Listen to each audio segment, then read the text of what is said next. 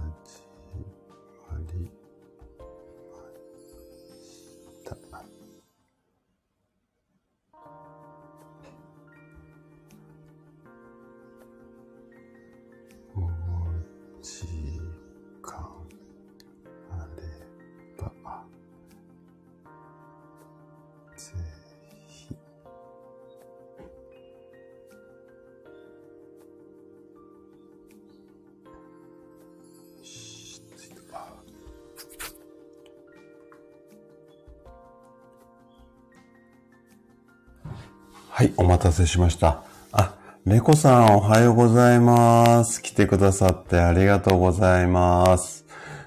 お久しぶりです。はい。あ、ぴよちゃんもおはようございます。来てくださってありがとうございます。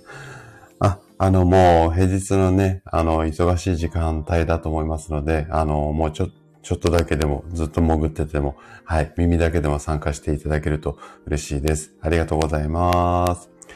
はい、ぴよちゃんもね、あの、いつもありがとうございます。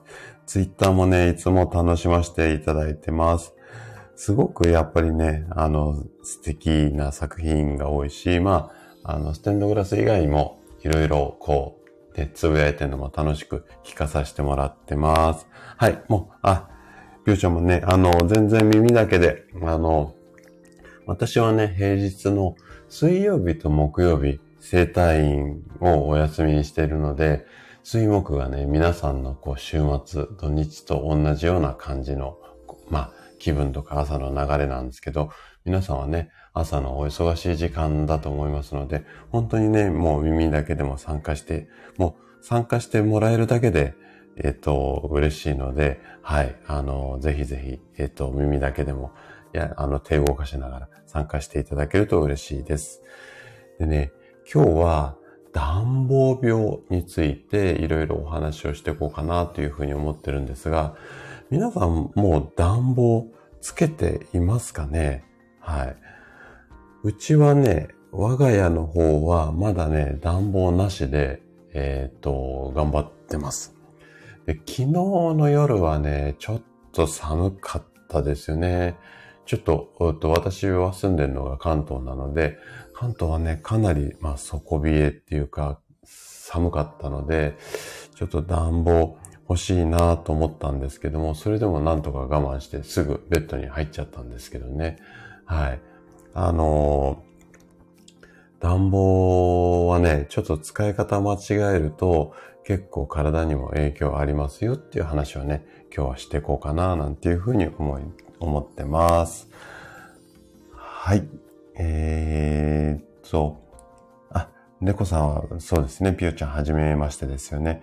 あのね、ツイッターでね、結構いろいろ発信っていうか、いろんな写真あピヨちゃん上げてるので、えっと、ツイッターとかでもね、絡んでもらえると非常に楽しいかなというふうに思います。あ、昭和のおたくさんおはようございます。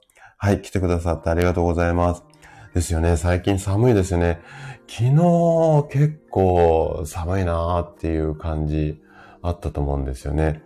昭和のおたくさんはもう暖房入れてますかねあの、住んでるお住まいの地域によってはね、まだまだ暖房入れてるよっていうところもあれば入れてないよっていうところもあると思うんですけども、我が家はね、えっと、生体院の方はもうガンガン暖房入ってるんですが、ちょっとね、喉をやっぱり、えっと、保護したいなっていうのもあって、自宅の方はね、ギリギリまで我が家はいつも我慢するので、まあ11月は普通に暖房、まあ出してはあるんですけど、つけないでいくかなというふうに思います。はい。えー、春夏さんもおはようございます。来てくださってありがとうございます。いつもね、あの、配信も聞いてくださってありがとうございます。はい。あ、職味さん、ありがとうございます。今朝も大人の健康教室ですね。はい。よろしくお願いします。あれ？職味さんのね、配信さっき聞いてたんだよな。あ、牡蠣のお話。うん。牡蠣のお話をさっき聞いていて、はい。あの、楽しい時間も過ごしてたみたいで、はい。いいですね。柿ね、今の時期美味しいですよね。私もね、ちょっと年齢的には亜鉛、非常にとっていきたい年齢なので、はい。あのー、うん、あのー、男が枯れる年齢になってきてるので、亜鉛をね、本当に意識してます。で、普段は、えっと、サプリを取っているんですが、この時期ね、もう牡蠣もね、だいぶスーパーに出てき始めて、はい。あのー、ポチポチ食べてますね。毎週のようにいただいてるかね。先週は、えっ、ー、と、生協に買い物に行った時に、かき飯のお弁当で、えっ、とね、半額シール 貼ってあったんですよ、夕方行ったら。なので、最初カキフライをもらおう、あの、買おうかなと思ってお惣菜コーナーに行ったんですけど、残り1個の半額シールのカキのお弁当を買って、えっ、ー、と、カキ飯のね、お弁当を買って、上のカキは私だけがつまみで食べて、下のご飯は奥さんが 食べてました。でもね、味が染みててね、うち牡蠣いただくときには、まあ揚げ物ほとんど家でしないので、えっ、ー、と、小麦粉はたいてフライパンで焼くっていうパターンが多いのかなうん。確か焼くっていうか、うんフライパンで炒めるっていうのかなそういうパターンが多いんですけれども、えっ、ー、と、かき飯のお弁当のやつをね、醤油で煮ていたので、すごく味が染みててね、美味しかったですね。うん。ちょっとまたかき飯、なんかあったら欲しいなっていう感じですね。はーい。職人さん5タップで。うん。あえん、そうですね。気になりますね。やっぱり、あの、男性ホルモン確実に低下してるなっていうのが肌で感じているので、うん、ちょっとね、あの、しっかりとっていきたいなというふうに思います。ただね、牡蠣って毎日食べれるものでもないので、うん、そこが悩ましいところなんですけども、まあね、亜鉛、そう、味覚障害もね、ちょっと年齢とともに気になるので、まあそのあたりをちょっとこう意識して食べるようにしています。はい。ということですね。じゃあね、ぼちぼち暖房病についてね、少しずつスタートしていこうかなというふうに思うんですが、まあ、昨日はね、関東地方結構寒かったので、もうぼちぼちね、11月も中旬過ぎて後半に入ってくるので、外出するっていうのが、だんだんね、こう外に出るのが嫌になるぐらい寒くなってき始めていますよね。で、えっ、と、もうね、コロナの影響っていうのもずっと長く続いていて、やっぱ家で過ごすことっていうのがすごく定着してきていると思うんですよね。もうコロナも3年目になってきていますからね。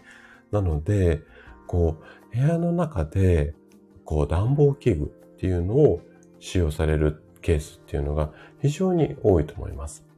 で、まあ、うんと、いろいろこう、温める器具ってあると思う、暖房ってあると思うんですけども、例えば、まあ、エアコンであったりだとか、石油ストーブ、あと、まあ、ガスストーブなんていうのもありますかね。あと、ファンヒーター。うちはね、ファンヒーターなんですけども、エアコン使わないで、できるだけファンヒーターで温めるようにしてるんですけれども、えっ、ー、と、このね、暖房を使っている時に体が不調になるっていう方が最近、最近っていうかここ数年ね、非常にこう、うん、多くなってきています。はい。で、症状としてはね、頭痛だったり、めまい、あとは頭がぼーっとするみたいな、いわゆるこう首から上の不調が、あの、多いケース、ケースが多いっていうか、ちょっと日本語おかしいですね。そういう不調が思い当たる方が非常に多いんですよね。で、この不調をこのまんまにしておくと、ちょっとね、最悪のケース、かなり重症、人によってはちょっとこう、死に至ることもあるかもしれません。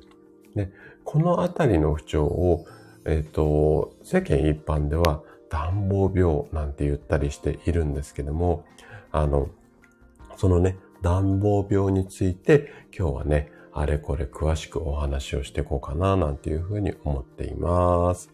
はい。じゃあちょっとコメントの方に戻ります。あ、ラプソ、ラプソディさん。はい。あの、来てくださってありがとうございます。えっ、ー、と、この前100回放送。はい。おめでとうございます。あの、本当にね、100配信するってすごいことですよね。毎日配信しても3ヶ月以上かかるので、100回ってまずね、一つ大きな、あの、節目だなとは、個人的には思います。でね、やっぱり結構スタイフって、なんだろうね、気軽に話できるプラットフォームだとは思うんですが、うーん、やっぱりね、続けて配信するって結構大変だったりすると思うんですよ。何話をしようかなとか、時間確保しなきゃいけなかったりとか。それをね、100回も200回も300回もやっていくっていうのは、すごく大変だとは思いますし、素晴らしいことだと思いますので、はい。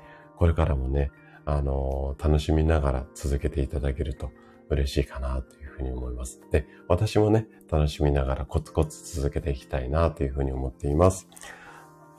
シュさんもおはようございます。来てくださってありがとうございます。今朝もね、ありがとうございました。ハゲ薬ね、私ね、試練会もね、知ってましたよ。で、あと、あの CM のね、髪は長い友達。私、あの、髪は長い友達。皆さん CM 知ってますかね？カロヤン S でしたっけ？うんと、髪は長い友達っていうテレビ CM で、えっと、髪っていう漢字ね、漢字が、こう、なんていうかね、絵文字になって、本当に紙の部分がちょんちょんちょんっていうあの三つのとこなんですけども、な、えっ、ー、と、左側に長いって書いて、ちょんちょんちょん入れて、友って書くじゃないですか。で、あのー、紙は長い友達っていうのを、こう、なんかアニメーションみたいにして、えっ、ー、と、やる CM があるんですよね。全然よくわかんないですね。この、この説明だとね。でもね、紙っていう漢字をね、あれですごく覚えてますね。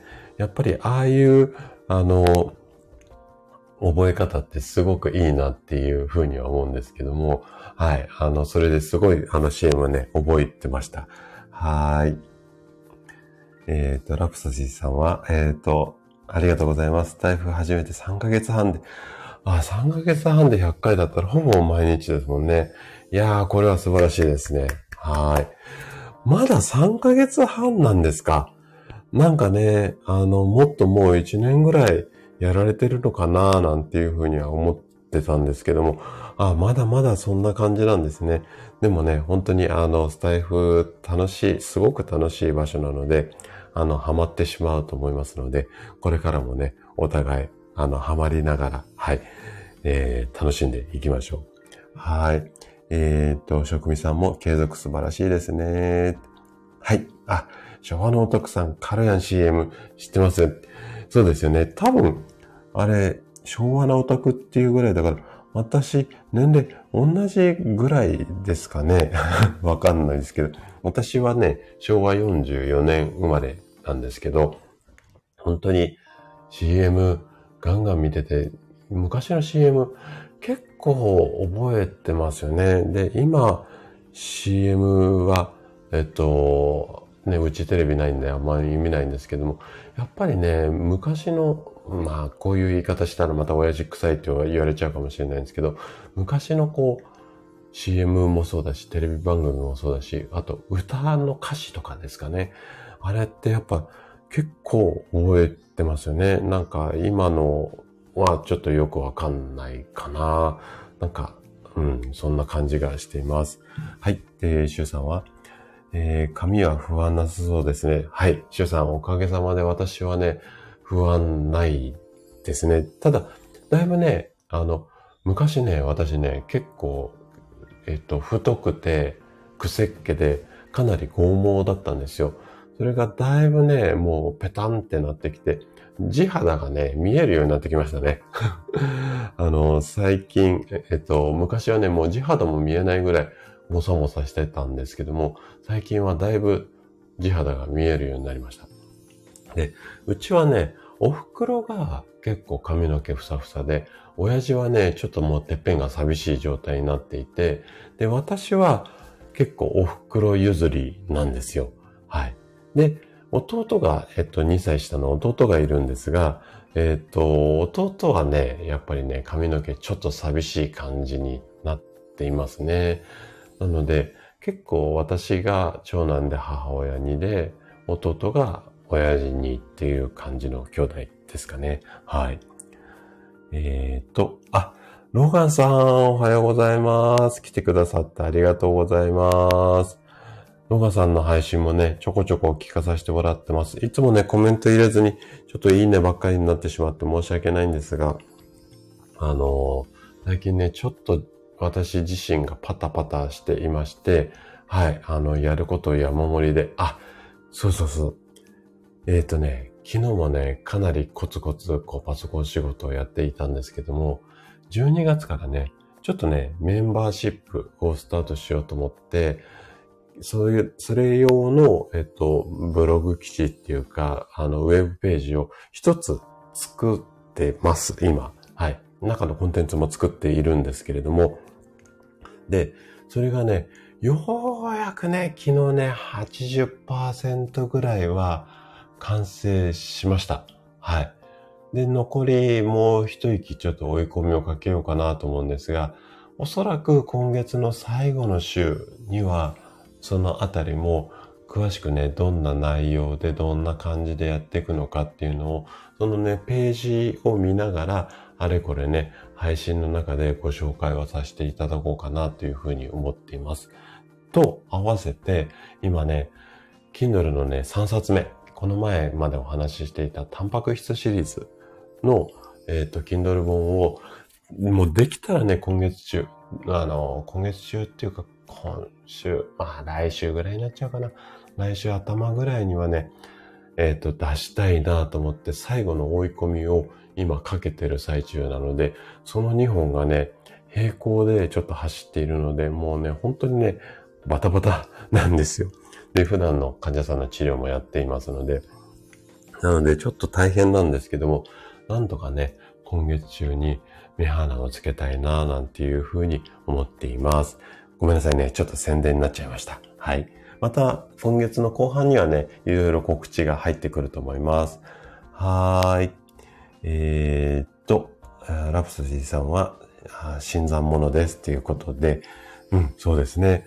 でもね、あの、もう1ヶ月もやれば新参もベテランも関係ないと思いますので、はい、ぜひお互い頑張っていきましょう。昭和のオタクさん同い年なんですね。44年生まれ。はい。ありがとうございます。じゃあバッチリ、もう、あの、世代一緒なので、話す内容とか感じることとか見てるテレビなんかもおそらく多分ね、一緒だと思いますので、はい。これからもよろしくお願いします。あ、リボンさんもおはようございます。来てくださってありがとうございます。はい。えー、っと、皆さん同士でご挨拶。はい。ロ、ローガンさんも髪の話。ローガンさんもね、ちょっと多分髪、はい、ですね。はい。えっと、ラプソディさん、ラブス、ラプソディさんが、えっ、ー、と、メンバーシップ楽しみですね。そうですね。皆さん、おそらく楽しみにしていただけてるかなとは思うんですけれども、はい。あの、私はもう準備で結構てんてこまいなんですが、まあ、てんてこまいながらも、やっぱりね、ちょっとこう、深掘りした内容も話をしていこうかなと思っていますので、準備しながらも自分自身で楽しんでます。はい。えー、と、ローガンさんは心配ないなんて羨ましい。そうですね。これから先、ちょっとどうなるかわかんないんですけども、えっ、と、髪の毛と眉毛はあんまり心配していないですね。まあ、眉毛が薄くなるってことはあんまりないかもしれないんですが、はい。えっ、と、うーん、そうですね。はい。えっ、と、シュウさんが、ローガンさんは髪より奥様の携帯破損の方が心配なのではっていうことで、はい。あの、来ていますね。はい。あ、師匠もおはようございます。来てくださってありがとうございます。はい。もう少しだけでも、はい。全然移動中、おそらく移動中ですかね。はい。お聞きいただいてありがとうございます。はい、はい、はい、はい。で、皆さん同士でご挨拶ありがとうございます。じゃあね、ちょっと本題の方に戻っていきたいというふうに思います。じゃあね、そもそも暖房病とはっていうところからね、今日話をしていこうかなというふうに思うんですが、実はね、この暖房病、あの、クーラー病とか冷房病っていうのは結構一般的なんですが、暖房病、ここ最近ですかね、ちょこちょこネット上でも見かけるようになってきた名前だと思うんですが、実はね、これね、正式な病気の名前としては、あの、認定されてないっていうか、医学の教科書にはこれない病気なんですよね。で、えっ、と、暖房を、まあ、使っている時の体の不調全般を指している。これが、まあ、暖房病の定義という感じになりますかね。で、もちろんね、暖房を使っているすべての人が不調になるっていうわけではなくて、ここはね、かなり個人差があります。はい。で、具体的な症状で一番多いのが、やっぱり頭痛ですかね。はい。で、頭痛と合わせて、まあ頭が重い感じだったりだとか、あとはめまいとか息苦しさ。で、症状がこう、ちょっとね、ひどくなってくると、吐き気だったり、のぼせ、あとは眠くなっちゃうっていうような症状が出る方が、あのー多いですかね。で、これね、だんだんだんだん症状ひどくなってくると、暖房そのものを使うことができなくなるぐらいになっちゃう方っていうのも結構いらっしゃいます。はい。で、この、やっぱり冬になると、なんとなく不調になってしまうっていうのは、もしかしたらね、この暖房病が原因の一つかもしれないんですよね。で、えっ、と、じゃあね、なんでこんな不調が起こってしまうのか。この原因っていうのは空気が温まることであったりだとか、あとは乾燥。そして、その機械の種類にもよりますけれども、暖房のね、機械の種類にもよりますけれども、一酸化炭素っていうところにあります。じゃあ、このね、原因のところをもうちょっとね、深掘りをしていきたいなというふうに思います。この3つのキーワードでね、温める乾燥、一酸化炭素について話をしていこうかなと思うんですが、えっ、とね、ちょっとコメントですね。あ、師匠は移動中ですね。はい、あのー今朝もね、あの、お仕事ご苦労様です。はい。で、ローガンさんは、シュウさん早速聞いてくださってありがとうございます。ということです。あ、西さんおはようございます。来てくださってありがとうございます。はい。通勤電車の中で聞いていただいてありがとうございます。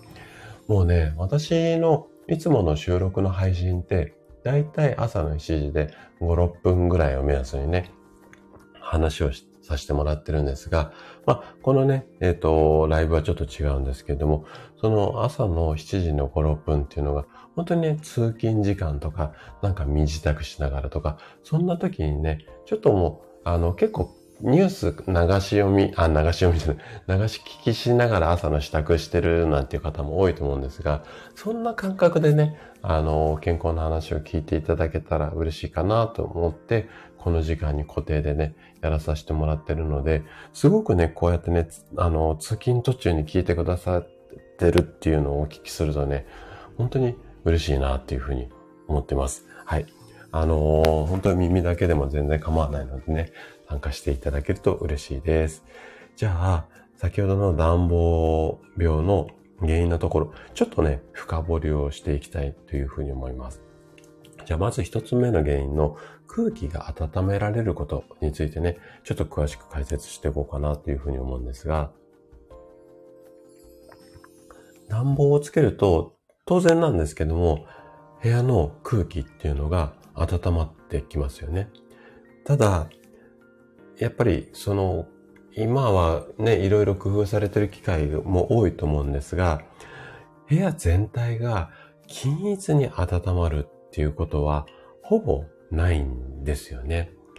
で、温められた空気っていうのは皆さんご存知の通り軽くなって部屋の上の方に行ってしまう。こんな特徴があります。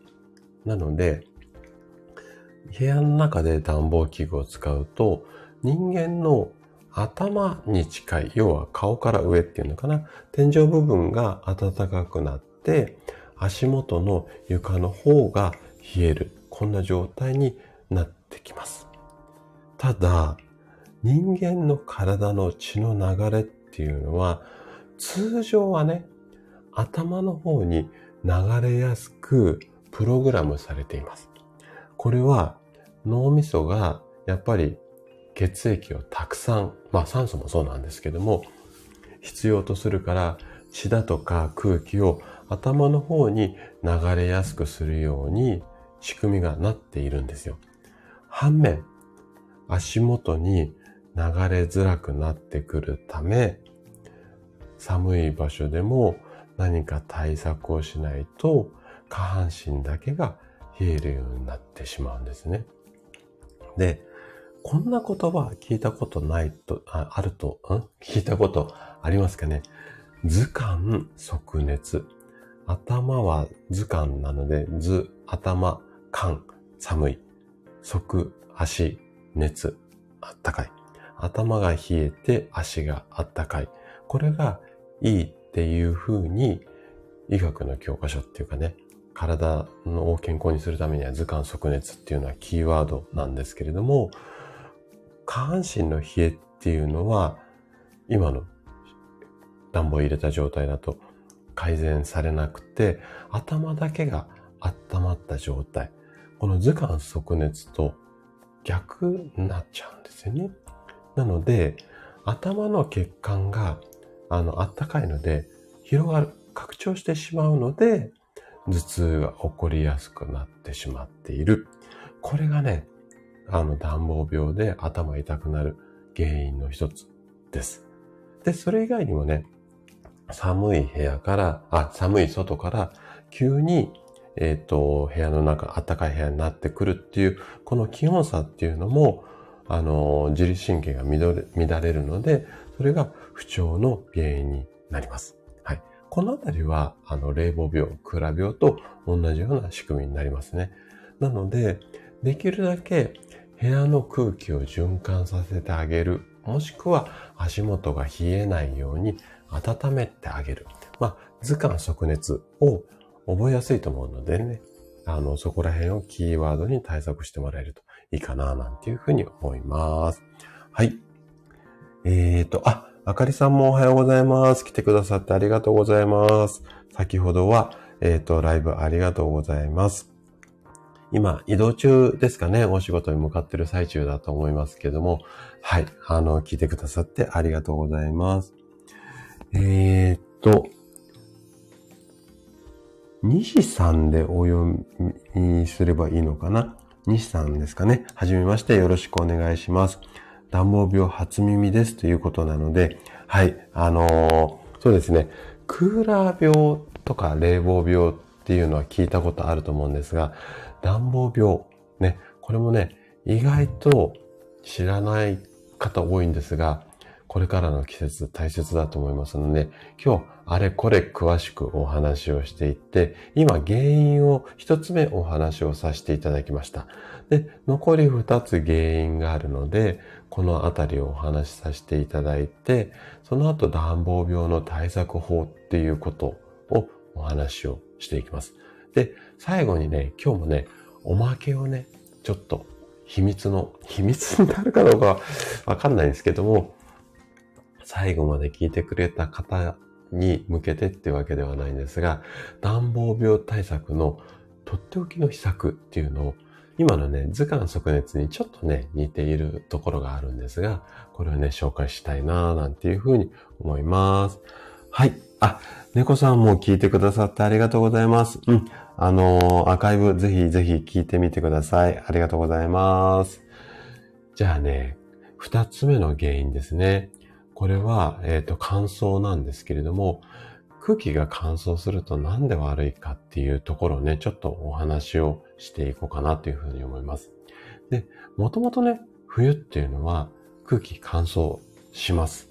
はい。これは皆さんイメージ湧く通りだと思うんですが、で、この乾燥した冬に暖房器具を使うと、さらに、まあ、乾燥がひどくなります。ここまでも、なんとなくイメージ湧くと思うんですよね。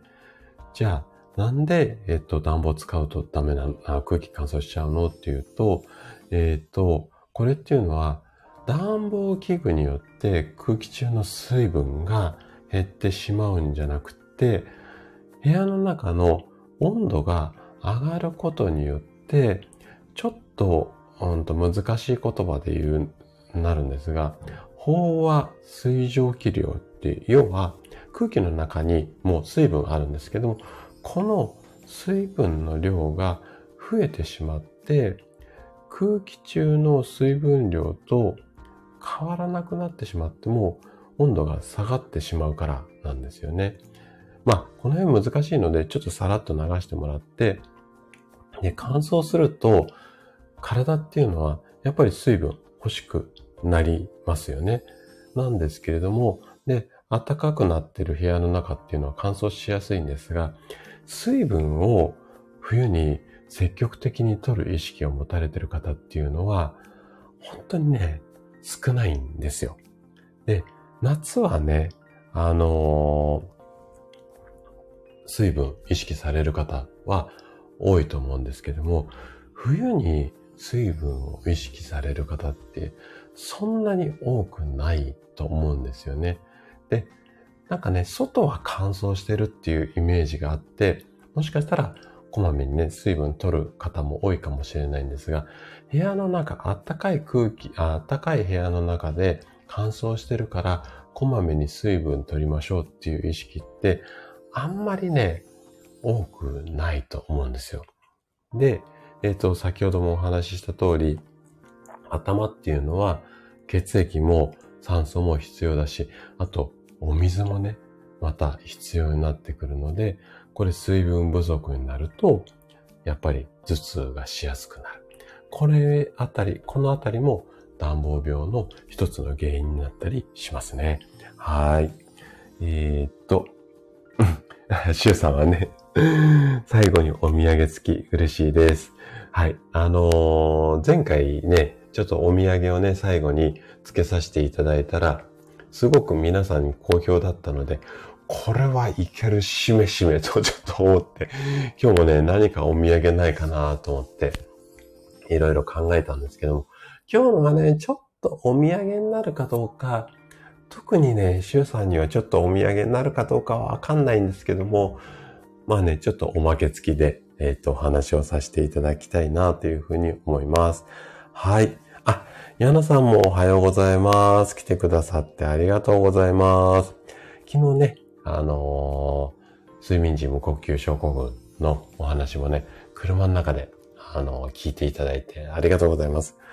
あのね、ニャナさんがツイッターに私の配信聞いてますよって写真付きで上げてくださることが多いんですけれども、あれがね、本当に私嬉しくって、その、あの、なんて言うんですかね、えっと、車の中のナナビ画面っていうんですかね、こう、液晶パネルのところに大人の健康教室っていうのが出ていて、で、私の配信の、こう、こういう、まあ、歌聴いてますよとか音楽聴いてますよとかっていう、こう画面に表示されるところに、私のラジオ聴いてますよっていうのが表示されるのを写真撮ってツイッター上げてくださってるんですが、すごくね、はい、あのー、嬉しいですね、あの写真。はい。いつも聞いてくださってありがとうございます。はい。えー、リモンさんが、水分不足でぶつつ、そうなんですね。思い当たることがあります。気をつけます。貴重な情報ありがとうございます。はい。もうね、リモンさんね、あの、脳みそって、ちょっとエネルギーが不足すると、すぐね、おい、危ないぞって。やっぱ人間って脳がすごく大切なので、えっ、と、いろんなシグナルが出るように脳はプログラムされてるんです。で、その代表が、まあ、酸素だったり血液だったり水分。で、足りないよっていう場合には、頭痛ね、頭痛くなって、ほらほらほら、気がついて足りなくなってるよっていうふうにシグナルを送るので、頭痛がするときには何かが足りないんだなっていうふうに思ってもらって OK ですね。また細かいね、頭痛の話はね、もうね、あの、話しだすと止まんなくなっちゃうので、また機会改めてしたいと思うんですが、基本的には頭痛は脳の中で何かが不足しているシグナルだよ。こんなイメージでね、覚えると分かりやすいかな、なんていうふうに思います。はい。えー、っと、大切なサインなんですね。わかりました。ありがとうございます。ということで、はい。はい。参考にしていただければ嬉しいです。じゃあね、最後、一酸化炭素の原因についてですね。これはね、皆さんなんか、ね、イメージ湧くかなというふうに思うんですが、あの、暖房の、まあ、いろんな暖房器具があると思うんですが、石油ストーブ、あとは石油の、石油っていうか灯油のファンヒーターですかね。あとはガスストーブ。このあたりの、えっ、ー、と、暖房器具を使っている方は、この一酸化炭素、大切、大切っていうか原因の可能性もあるので、この辺の暖房器具を使っている方は、常にね、まあ、換気っていうことをえっ、ー、と、心がけてもらいたいと思います。で、えっ、ー、と、詳しいね、一酸化炭素のところはもうちょっと今日は難しい話なので割愛しますけれども、一酸化炭素のの濃度が高くなって、いわゆる中毒状態に陥ってしまうと、先ほどの頭痛もそうなんですが、吐き気だったり、めまいみたいな症状が現れ、脱水と同じ感じですよね。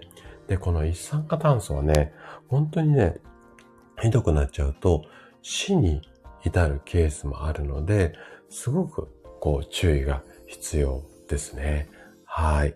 で、このあたりの原因を対策するために、どんなことをやっていけばいいのかっていうことなんですけれども、これは今の3つを、えっ、と、原因に踏まえた対策っていうことになるんですけれども、まず一つ目の対策が、え、っと、先ほどの図鑑即熱もそうなんですけれども、寒さを、あの、感じるときっていうのは、暖房の設定温度を上げたり、皆さんすると思うんですが、これね、暖房の温度をいじらないの、いじらないように、いじらないようにっていうか、いじることよりも、足元をね、温めるっていうことを意識してもらいたいんですよね。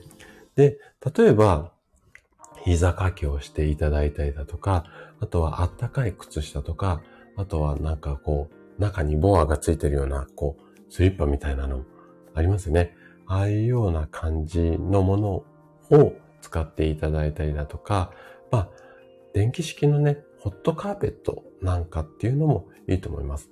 で、最近はね、あの、フローリングの家が、家がっていうか部屋が多いと思うので、カーペットをね、敷くだけでも結構、あの、防音、あ、防音じゃない、防弾っていうのかな？あったかさの効果があるので、えっと、自分が過ごす近く、テーブルのとか椅子の近くだけカーペットとかラグみたいなのを引いていただくっていうのも対策の一つになるかななんていうふうに思います。はい。そうですね。あの、昭和のお得さん、足元を温めるっていうのがすごくいいと思います。で、えっ、ー、と、結構ね、暖房の温度を上げてしまうと、頭だけがポッポポッポして、足寒くなるので、体がね、全然芯から温まんないんですよ。なので、手先とか足先だけが冷えるので、また寒さを感じて暖房の設定温度を上げてしまう。これがやっぱ負の、あの、リサイクルなので、あれ、負のリサイクルじゃない、負のサイクルなので、できるだけね、あの暖房温度を上げるんじゃなくて、足元を温めるようにしてください。で、頭が温まりすぎると、例えば、あのね、頭がほてった感じになったりだとか、今日、脈を打ったように、ズキズキ、こう、痛みを感じる場合があるんですよね。これは、もうね、部屋の中温まりすぎで、頭だけがね、熱くなってる証拠なので、こういった時には、暖房温度を下げてもらったりだとか、あとはね、もう、首元を冷やしてもらう。そんなことをやってもらえるといいかなというふうに思います。あと、これもね、意外と、あの、忘れがちなんですけれども、これからね、もっともっと寒くなってくると、寒い部屋から、あ、寒い外から部屋の中に入ると、結構寒いので、急いで温めようとするじゃないですか。で、暖房器具も、なんかね、スイッチ入れたらすぐ温まるとか、瞬間ファンヒーターみたい、ファンヒーターっていうのかな、瞬間に温まるっていうのを、こう、性能の売りとして、こう、販売されてる暖房器具もあるんですが、急に温めてしまうと、やっぱりね、体、すごくびっくりします。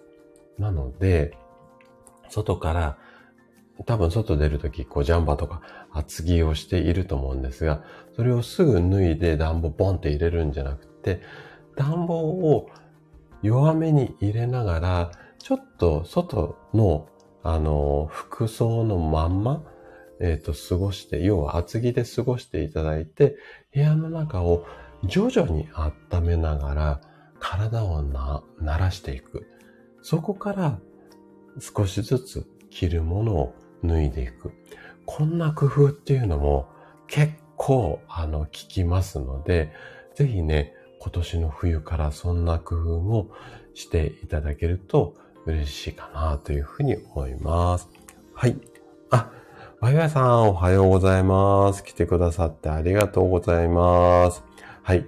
今日は暖房病についてあれこれお話をしていってます。で、今ね、暖房病の原因なんていうお話をずっとさせていただいて、で、えっ、ー、と、今さっきは、えっ、ー、と、暖房病の対策っていうところを、まず一つ目お話をさせていただいてました。じゃあ、これからね、二つ目をいきたいと思うんですが、暖房病の二つ目。これは乾燥対策なんですけれども、これはね、えっ、ー、と、加湿と、あとは水分補給。ここを意識してもらいたいというふうに思います。で、加湿はね、結構意識する方っていうのも多いと思うんですが、加湿器をつけると、やっぱりね、部分的に結構そこら辺だけがこう湿度が高くなるっていうものも少なくないと思うんですよね。なので、うちの家でもそうなんですけども、濡れたタオルとか洗濯物。このあたりって結構加湿に効くので、うちはね、洗濯物を結構ぶら下げてたりするかな。あとね、加湿っていうのはウイルスの繁殖を抑えるっていうことにも役立つので、乾燥するとね、どうしてもウイルスがもうね、好き勝手に動き始めるので、部屋の中を加湿して、え、ー、と、風邪予防っていうかウイルス対策。このあたりも、あの、重要かなというふうに思います。で、先ほどもお話しした通り、加湿よりも大切にしてもらいたいのが、自分自身を加湿。うん。すなわち、水分補給ですね。はい。で、えっ、と、この水分補給は、できるだけ水やお茶を意識してもらいたいです。で、カフェインが入っているものっていうのは、ちょっとね、利尿作用、おしっこ出やすくしちゃうので、水分補給、水分補給って言って、カフェインの、まあ、代表格っていうとコーヒーだと思うんですが、コーヒー多めだったりだとか、あと、まあ、紅茶なんか、緑茶も多少そうなんですけども、そのあたりをガブガブ飲んでしまうと、反対におしっこにいっぱい行くことによって、脱水を起こしてしまいそうなので、このあたりは水分補給と言ったら、お水かお茶でもえっ、と、茶色い色のお茶、お番茶だったりだとか、えっ、と、ほうじ茶ですかね。そのあたりを意識していただけるといいかな、なんていうふうに思います。はい。えっ、と、あ、ワイワイさんは皆さんにご挨拶ありがとうございます。あ、トツーさんもおはようございます。来てくださってありがとうございます。トツさんも今日はおはようございます。何度目ですかね？いろんなところで、はい、お会いしてるので、はい、来てくださってありがとうございます。はい。えっ、ー、と、水分補給、そうなんですよ。冬はね、本当にね、冬こそ、あの、水分補給してもらいたいですね。で、そう、カフェインは、あの、利尿作用があるっていう風なのも、ちょっと覚えていただけるといいかなというふうに思います。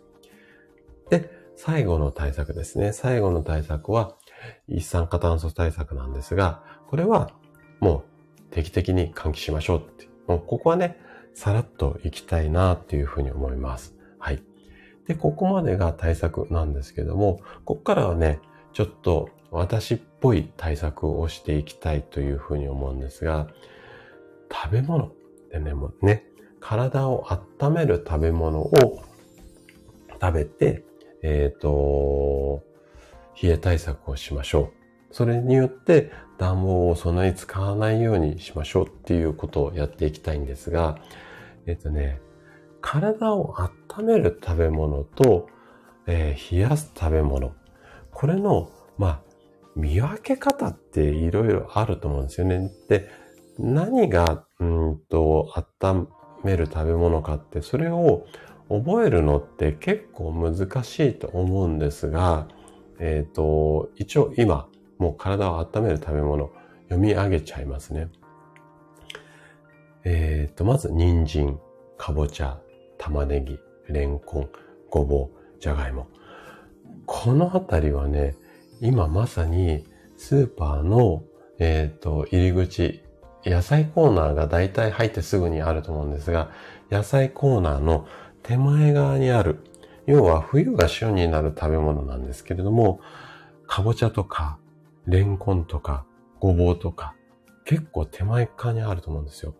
なので、もうそこを意識してもらうと、体温める食べ物にイコールになる。こんな覚え方でいいと思うんですよね。はい。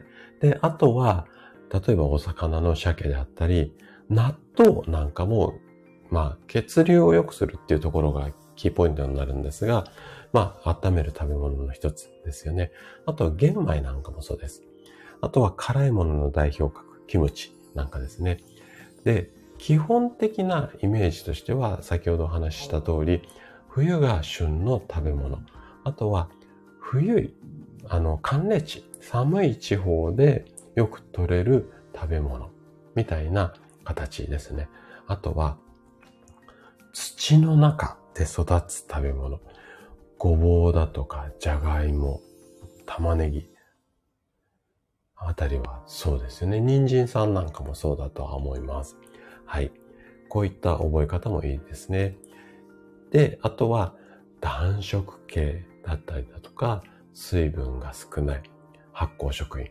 このあたりをこうキーワードにして覚えていただけるといいかなというふうに思います。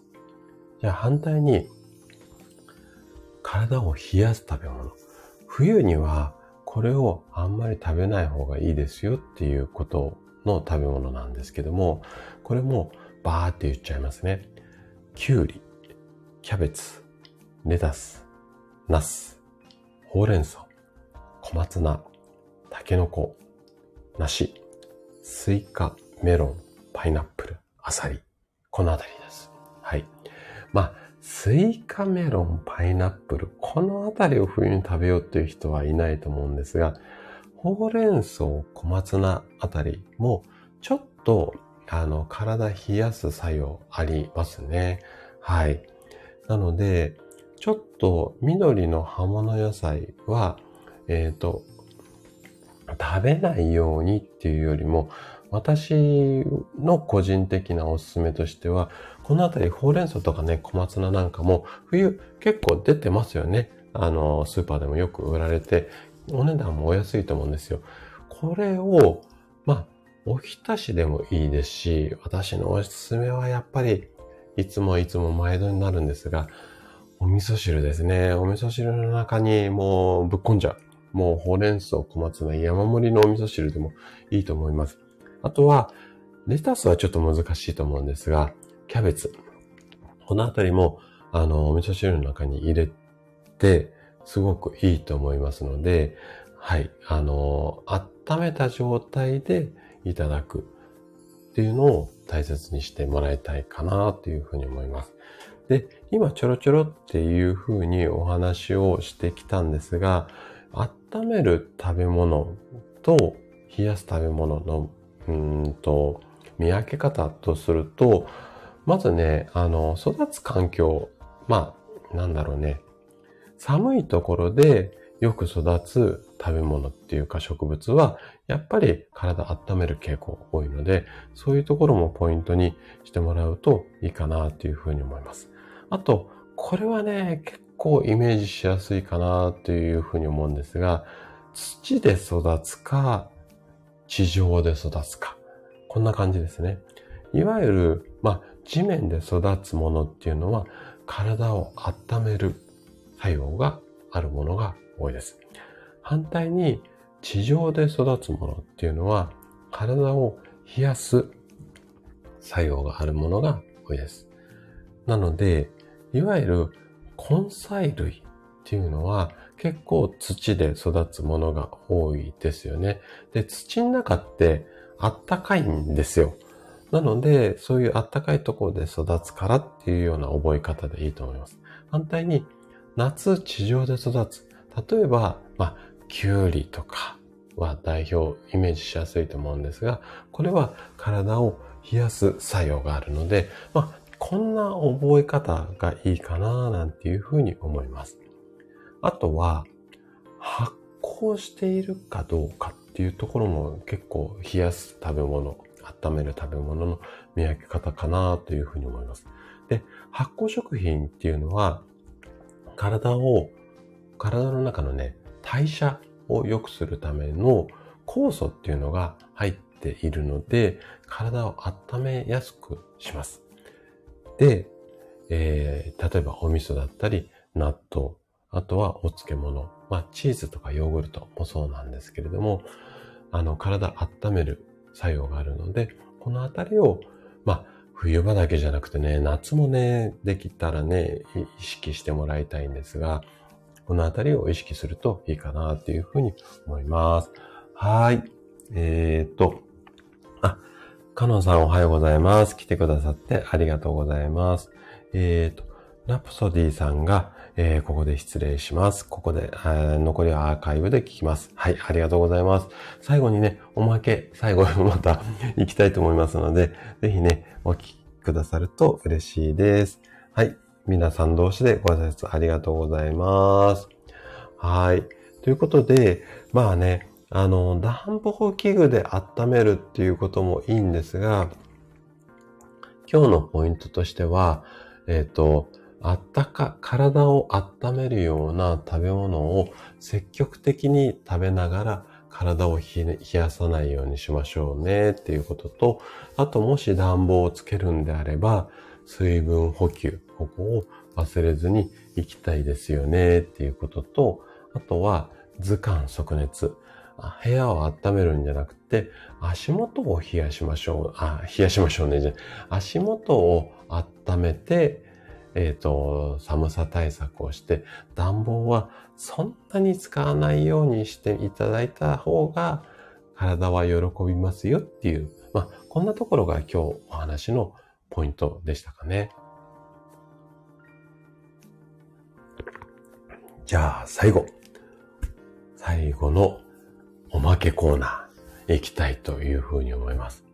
で、先ほどの図鑑、即熱、で、足元温めましょうねっていうことをお話しさせてもらったんですが、このあたりをね、えっ、ー、と、話をして、で、患者さんにいろんな寒さ対策、この時期毎年のようにお話をさせていただいてます。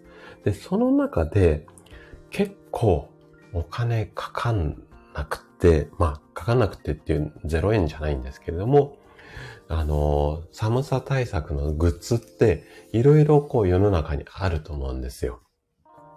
あの、さっきお話しした靴下なんかもそうなんですが、でね、足元を温めるグッズで、皆さんに、えっ、ー、と、患者さんにね、お話をしてアドバイスをして、先生これ良かったわよって言って、結構言われることが多いのを、そういうグッズをね、今日ね、最後におまけコーナーとして紹介をしたいと思います。で、これね、100円ショップって、まあ、一番店舗数が多いのが、ダイソーさんだと思うんですが、ダイソーさんに、ほぼ確実にあると思います。この時期であれば。夏はね、ちょっと多分出てないと思うんですが。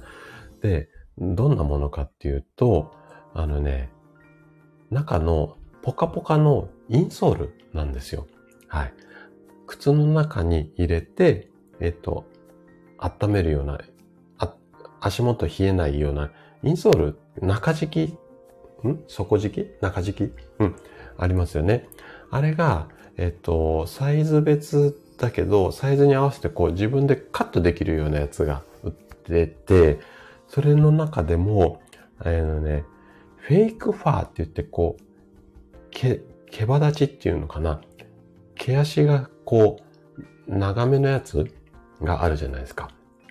あの、フェイクファーの中敷きっていうのがあるんですよ。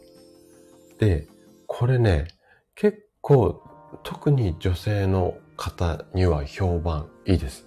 はい。あの、ヒールで、ストッキングで、スカートで出勤しなきゃいけないっていう方も結構患者さんの中に多いんですが、このフェイクファーの中敷きを入れると結構先生あったかいんですよっていうのと、あとは結構ずれないし、窮屈にもならないですよっていうことを言われていたので、実際ね、これごめんなさい。私ね、試してないんですよ。はい。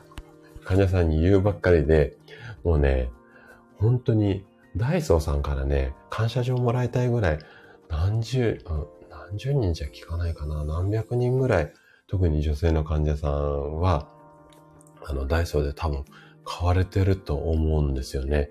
はい。なので、えっ、ー、と、このね、100, 100均、ダイソーじゃなくても多分あると思うんですが、100均の、えっ、ー、と、中敷き。これをね、ぜひね、お勧めしたいなと思って、最後のおまけコーナーに持ってきました。はい。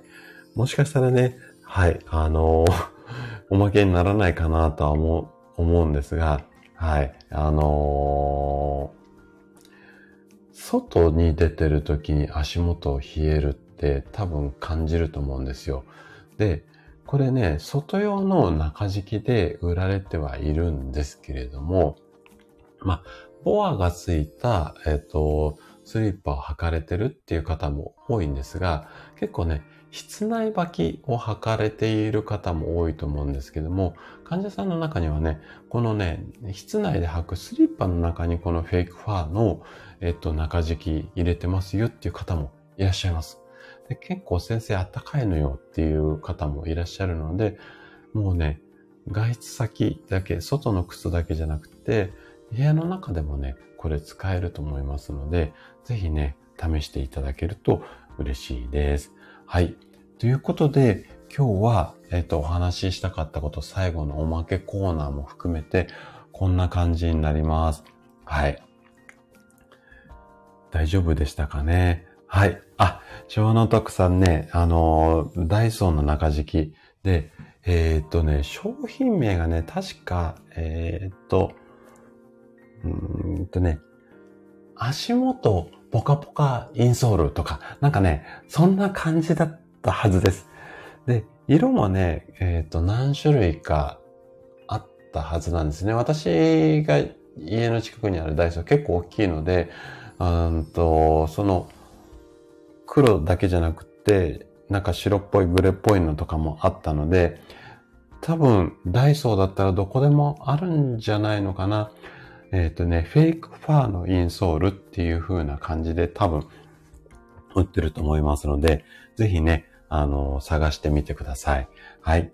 ということで、今日はぼちぼち終わりにしていきたいなというふうに思います。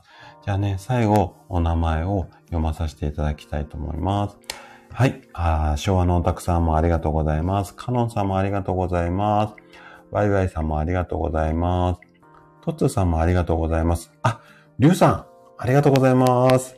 えー、リュウさん、えっ、ー、と、来週ですかね。あのー、無料キャンペーン再出版。